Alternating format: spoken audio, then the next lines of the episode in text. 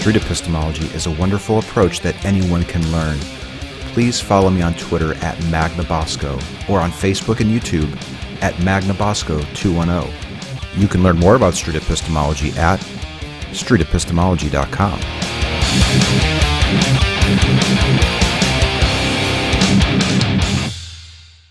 Okay, awesomeness. Yeah, that was great. Okay, I'll see you soon. I'd love that. Okay. Okay. Have a good day. You too.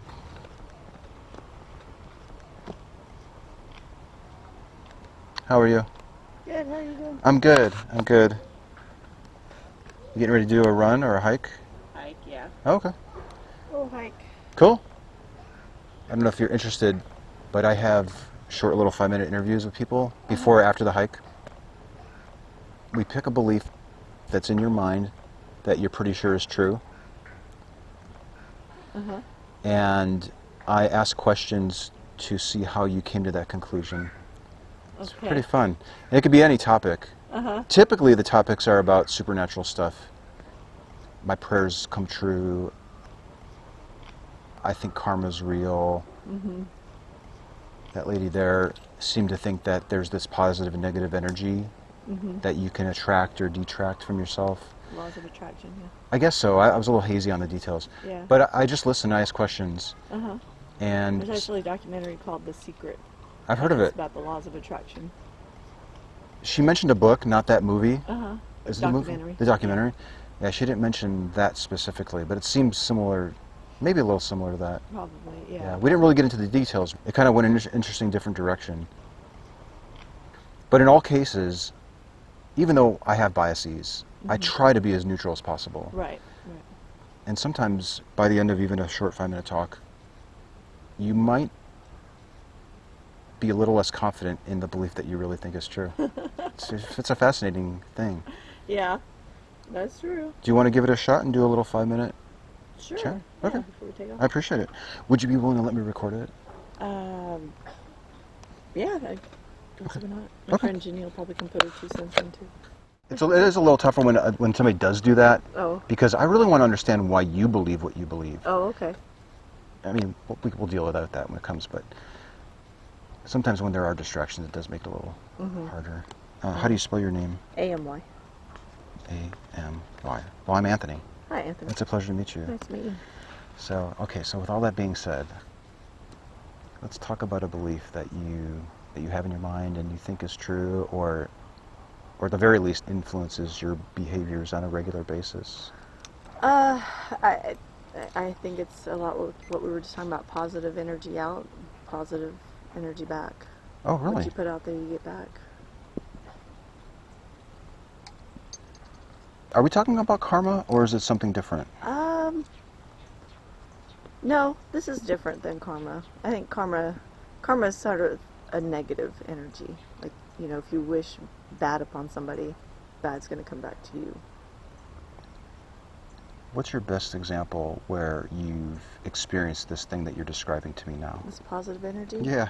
Um, well, after watching The Secret, it, they tell you, you know, go out and practice it, practice this positive energy, and think of something that you want. Something very simple. It has to be very simple the first time you try it. And so I um, thought about this guy that I would see all the time, but I did, we didn't know each other, didn't know him, didn't you know, have any reason to talk to him. He didn't have any reason to talk to me, but we always were in passing. I was like, just for one, I just want us to make eye contact just once, just so that we have a little connection. That's all I wanted. I didn't want conversation, didn't want anything. And so I envisioned it. I, you know, saw how it was going to happen in my head. I put it out there, and it actually happened. Okay. It was Were- a little eerie. that was You- pretty much the last time I was like, okay, now I really need to think about what I put out there because it might actually be true. Interesting. Okay. Is there any limit to the things that you can envision and make happen? no? Nope. I'm going to go extreme example here. Okay. Could you envision a cure for cancer and make it happen, or does it not go that far? Um, I don't think it goes that far. Maybe, you know, within your own body, you know, you envision the where the cancer is in your body, and you imagine attacking it, and then you know maybe being able to maybe cure it that way. But I don't know Hmm. about curing it for other people. Okay.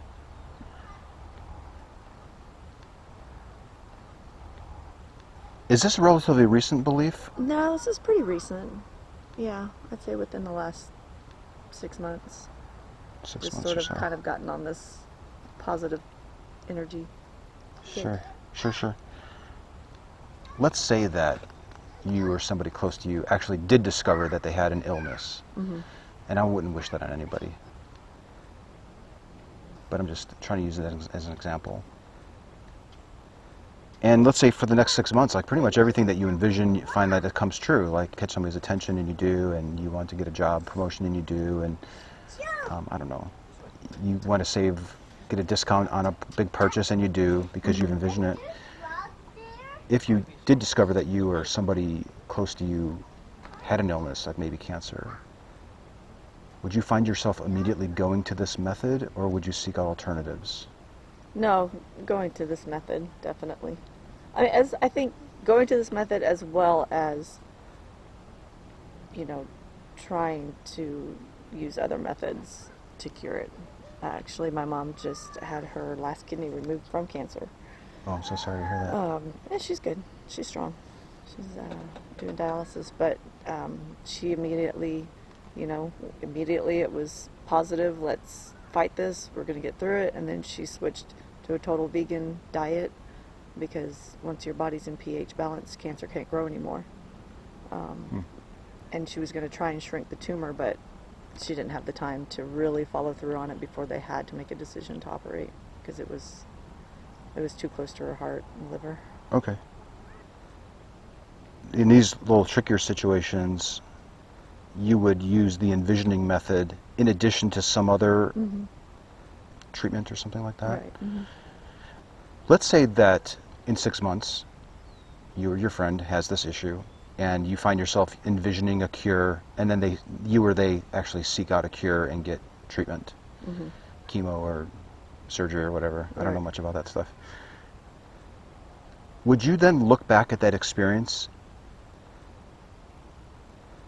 Let's say that it actually goes away. hmm How would you be able to tell if it was the envisioning process or the actual treatment?